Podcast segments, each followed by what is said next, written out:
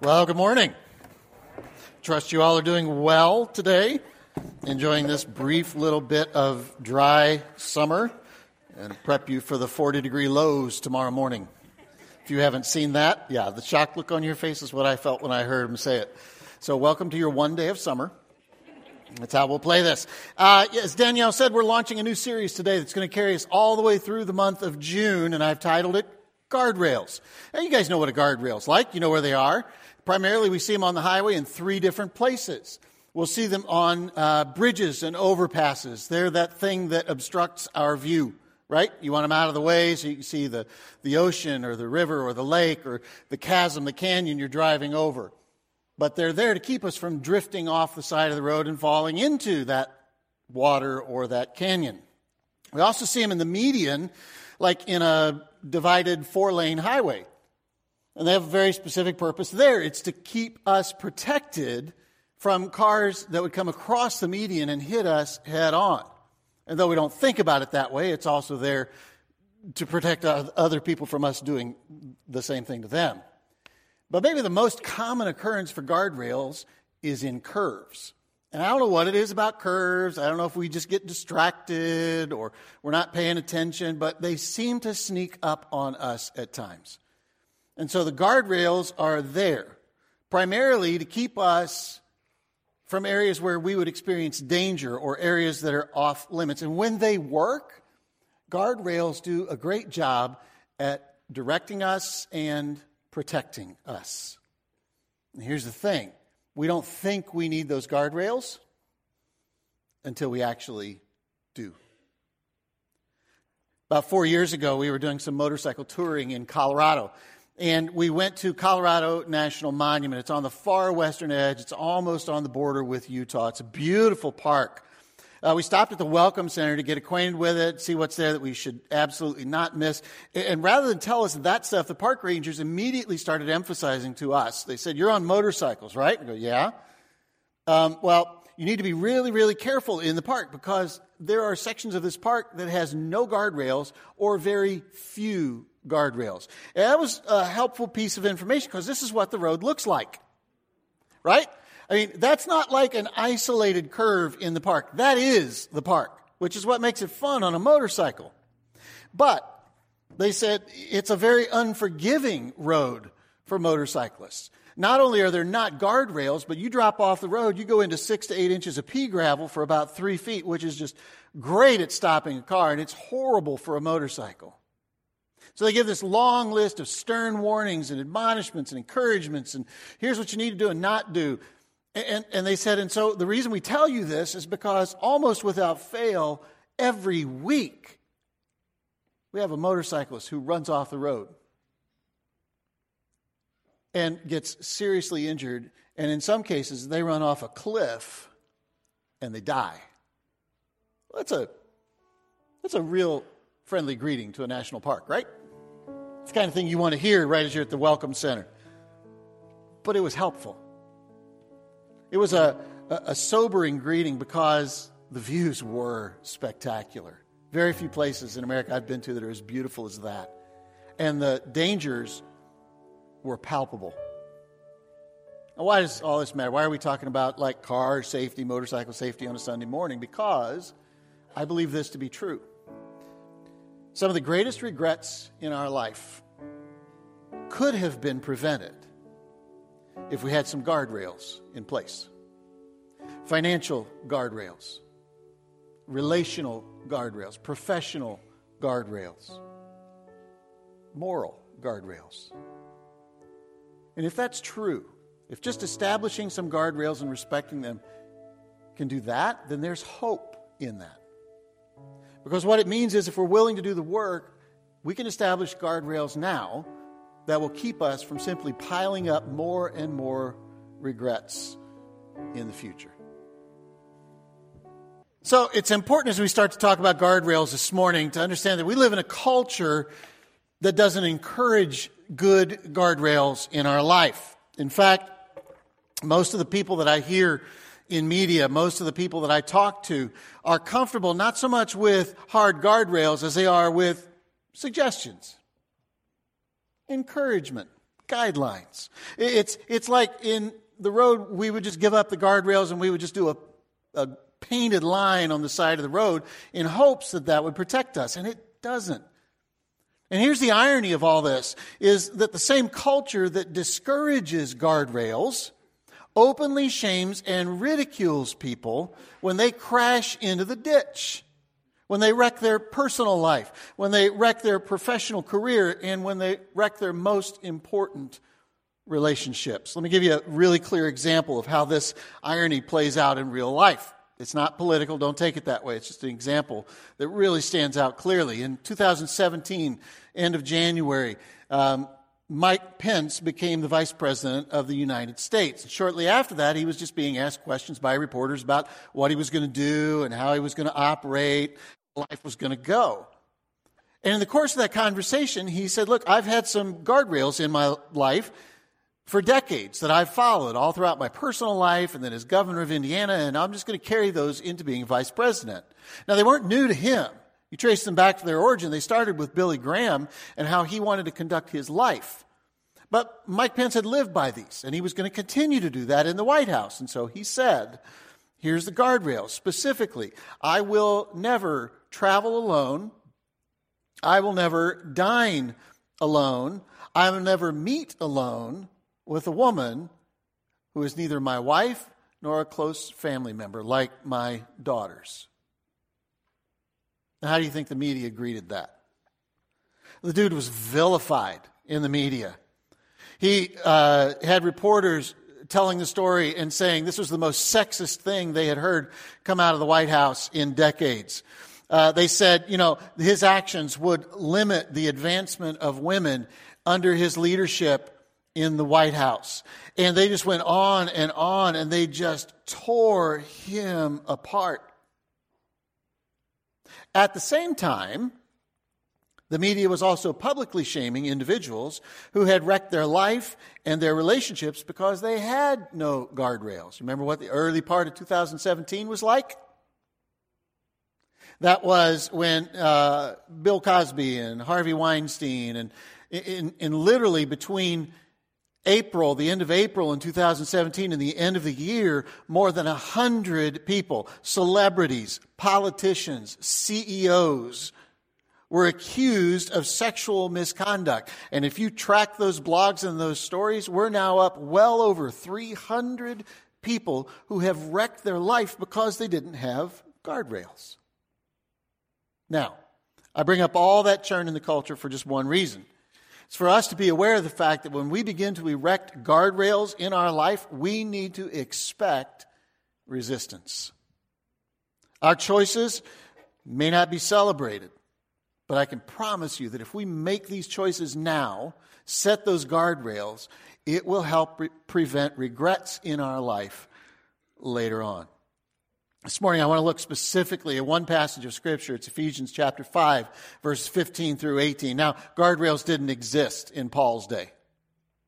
Okay, so he's not going to use the word there, but he gives principles to help us decide what's the the correct thing to do. And he talks about very specific things. So if you go back, back up a full chapter, the middle of chapter four in Ephesians, Paul starts listing out all kinds of specific circumstances and specific behaviors that should not and should be a part of our life as followers of Jesus.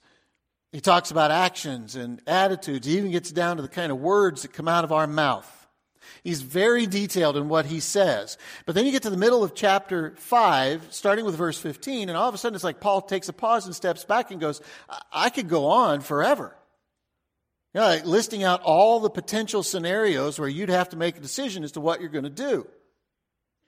And so he turns a corner here and he stops giving specific examples and he gives some general principles that can apply to our life and help us decide what to do. Here's what he says. Let's walk through it.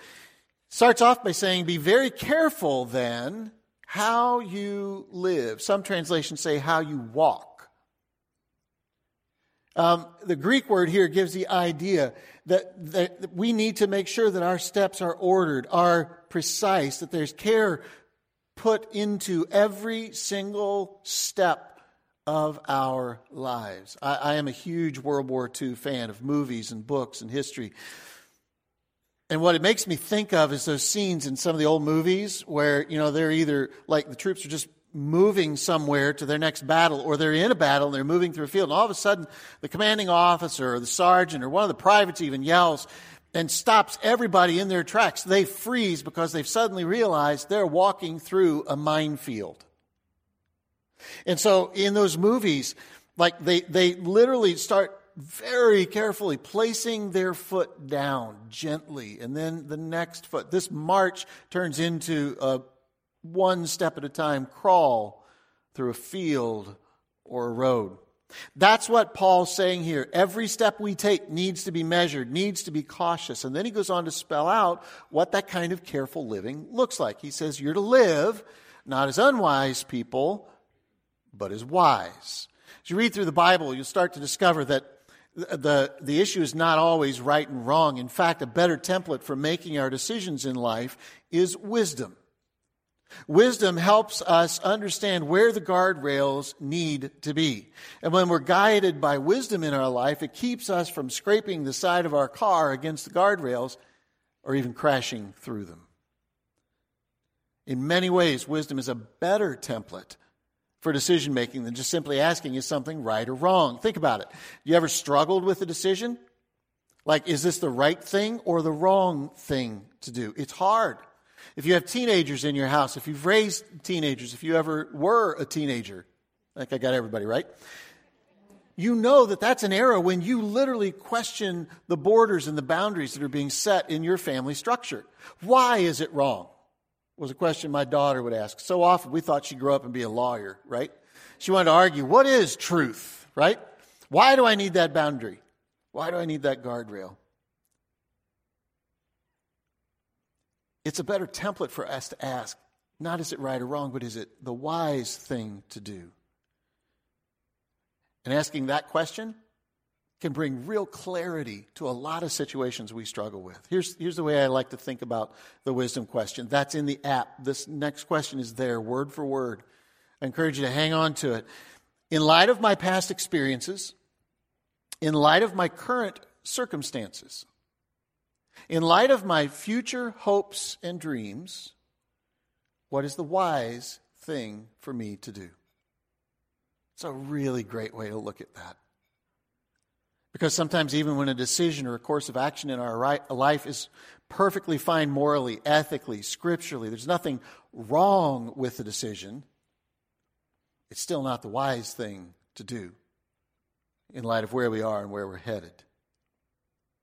Paul goes on and says, Be careful how you live, making the most of every opportunity. Now, I would guess for all of us here this morning that there's stuff in our lives that we're happy with, proud of, decisions we've made all through the years. But I also think that for every one of us, there's a couple of things in our life we'd love a do over on. You know, there are some seasons in our life where it was just a rough time. We were busy. We weren't the best person we could have been. We really messed some things up terribly. It, may be as simple as we just missed an opportunity to take something that's good and make it great. Maybe we missed a professional career opportunity. We'd like to do that over. We missed a relationship that could have formed. We missed an experience with family and friends because we were disconnected, unplugged, on the phone, whatever. I think we all know that feeling of wanting a do over.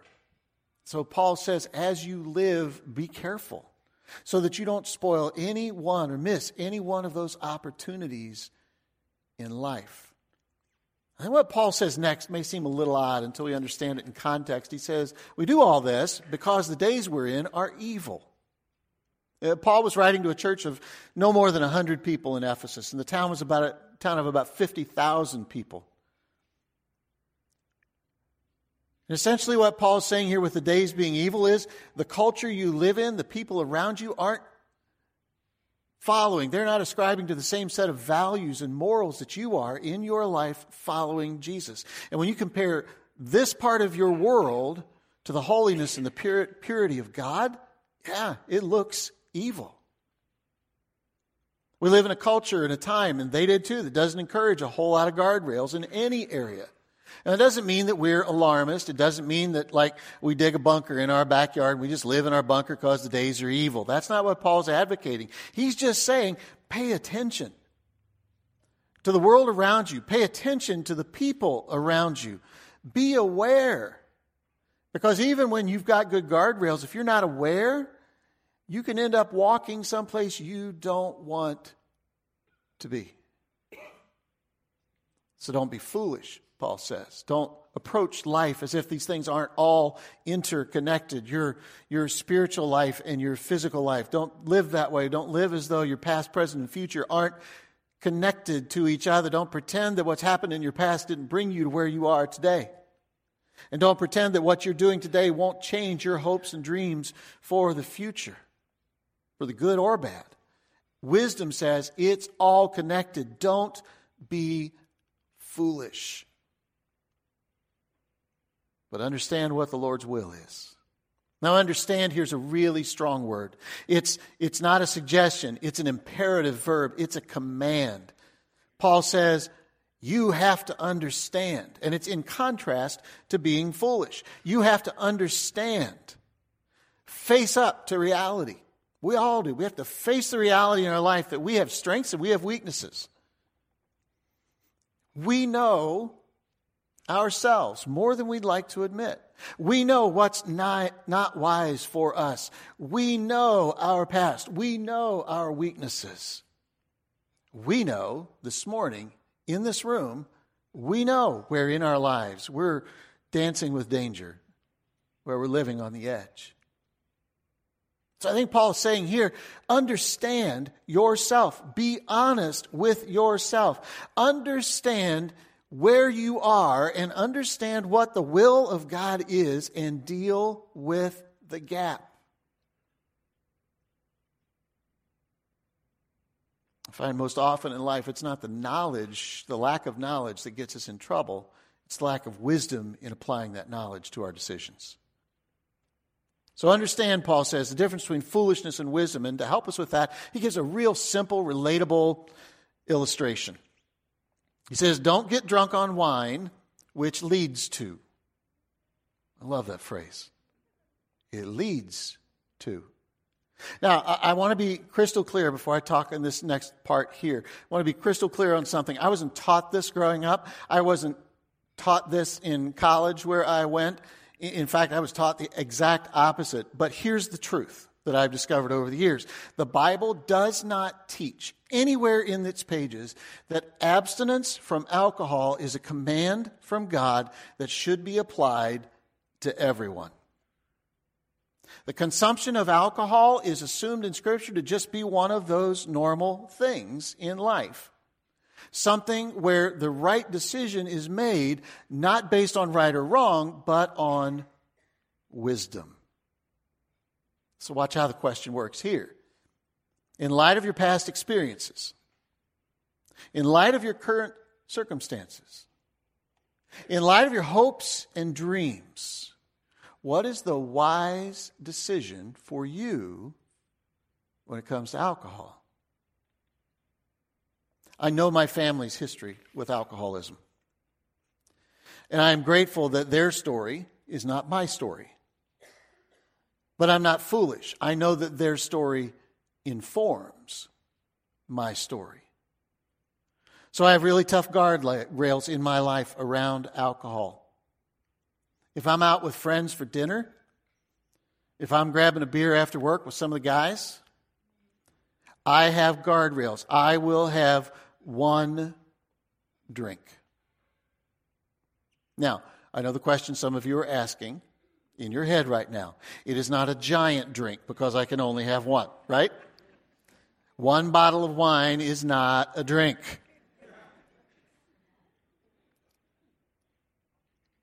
One drink.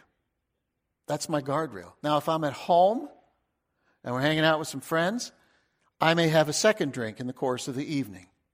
But rarely, rarely do I make an exception to those two guardrails. Those are hard guardrails. For me, solid guardrails. I won't blow through them.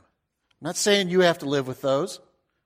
I'm just saying that's the wise decision for me based on my past, my present, my hopes, and dreams. Because I know if I crash through the guardrail, I know what it leads to. I behave really badly. I say dumb stuff. Now, in my head, when I get to that third drink, in my head, I'm brilliant. What's coming out, I'm, I'm not alone in this. Thank you all. I appreciate that. Some of you right now are going, maybe he's had three drinks because he's not making a whole lot of sense this morning. I haven't. I say dumb stuff that hurts people I love. That one drink, that's my guardrail. Because my tone gets harsh, my humor pushes beyond the boundaries of what I want in my life as I follow Jesus. And so I've set that guardrail for me. Here's the thing good guardrails will keep us away from that one thing that leads to another. Paul says, Don't get drunk on wine, which leads to debauchery. Debauchery is an old school word, right? I doubt if anybody in the room used that word in a sentence this week. So I want you to try this week, though, right? I mean, when you say that word, people go, What is that? You go, eh, It's just something out of my wisdom, right? Paul says debauchery, and it's, it's in its simplest sense, debauchery refers to any kind of overindulgence that comes from a lack of self control. So the principle that Paul's teaching here is much broader than alcohol. It, alcohol is just a really relatable experience. We've all seen it. Either we've seen it on movies, we've seen it personally, we've done it personally. We can relate to this. But what he's trying to teach is a broader principle for making application of Scripture to life.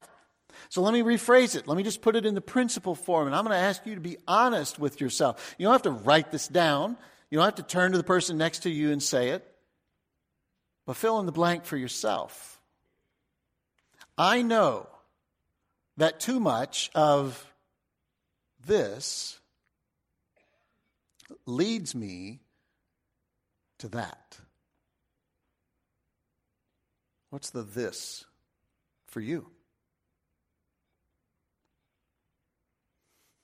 For some of us in the room, men and women alike, too much time surfing the web leads me to sites I shouldn't be on. Too much conversation, too many meetings, lingering too long at the desk of or with the water cooler with a coworker leads me to inappropriate, lustful thoughts. Too much time with this group of friends leads me to being hyper negative about my job, my wife, my kids, about life in general. Paul is trying to help us understand in this passage that the internet is not the problem. That group of friends is not the problem. Drunk is not the problem. His point here is to figure out the one thing that leads to the problem. And in his example, drunk is what leads us to some really bad behavior. And we need to know that one thing because that helps us figure out if the one thing is here, then our guardrail needs to be in the safe zone before we ever get to that one thing. We need to have that guardrail set up before anything or anyone that we love is at risk. Paul finishes with this idea. He says, Don't get drunk. Instead, be filled with the Spirit. I think at the heart of this phrase for Paul is the simple question who or what controls your life? He's saying, don't give your control to anything or anyone other than God. Don't give it to alcohol. Don't become a workaholic. You're surrendering control of your life. Don't give it to the pursuit of wealth or fame. Don't give control of your life to a hobby. Don't give it to an affair or any other pleasure in this life. Instead, Paul says, surrender control of your life to the God who loves you. Surrender to the nudgings and the promptings and the whispers of the Holy Spirit. We say Holy Spirit in church, and if you're new to faith or new in your or young in your faith, it, that can be like kind of a weird thing. You know, think about well, what is this Holy Spirit and how does He work? So, a couple of examples. You ever got one of those emails from somebody, a coworker, family member, friend, uh, an ex? One of those emails that just lights a fire inside of you, right? And all of a sudden, you're writing a novel instead of an email in reply, right? So you're with me. I hear you. And so you're writing this and the juices are flowing and your logic is flawless and your words cut like a knife. You are speaking truth to this situation. You got it nailed. This is perfect. And you go to hit send and there's something inside of you that just goes, hmm, maybe. Maybe I should wait before I hit send. Maybe I should hold off Think about this. That sense you get, that little inner voice that we call our conscience, is the Holy Spirit speaking to you in that moment as a Christ follower, just asking you, is it the wise thing to do? Yeah, you're right, but is it the wise thing to send that email? You're sitting in a conversation, work, home, don't care where. You're sitting in a conversation with a handful of people, and the conversation's going great, and something is said that just trips something inside of you, and you want to respond. You want to contribute to the conversation. You want to tell a story, a joke. You want to maybe even grab the conversation and go off on a tangent. And before you say anything, you're just breathing in the air that will give voice to your words, and there's this pause in your brain. Hmm. Do I really need to say that? Is that appropriate for this group? Is that the kind of thing that I want to be true about me? Is what I'm about to say. That little whisper, that little voice inside your head is the Holy Spirit reminding us when that happens that we're getting really close to a guardrail that we have or we need to have in our lives. We're getting close to danger. Here's what Paul says about this whole guardrail thing. He says, Look, be very careful how you live, be careful where you step. Don't live as unwise people, but live as wise people, making the most of every opportunity that comes your way in life. Why? Because the days are evil. The culture is not always working for you, it's often working against you. So don't be foolish. Don't live as if all of life, past, present, future, is, is disconnected. But understand what the Lord's will is for you. My hope and prayer for you is that over the course of this series, especially the next three weeks, maybe even this week, just in those quiet moments in your life, that you'll be open for the Spirit of God to whisper to you to nudge you, to move in you and help you identify where you need guardrails. And I can hear the protest going on in your head right now. I can hear you arguing because I do it too. I don't plan to wreck my life, right? I don't plan to wreck my marriage. I'm not planning to wreck my career. I don't need guardrails. And I believe you. I don't know anybody who sets out intentionally to wreck their life any more than any of you would leave church today and intentionally wreck your car. It just doesn't happen. But the real question is not how are you planning to wreck your life? The question is how are you planning not to? Please hear me again.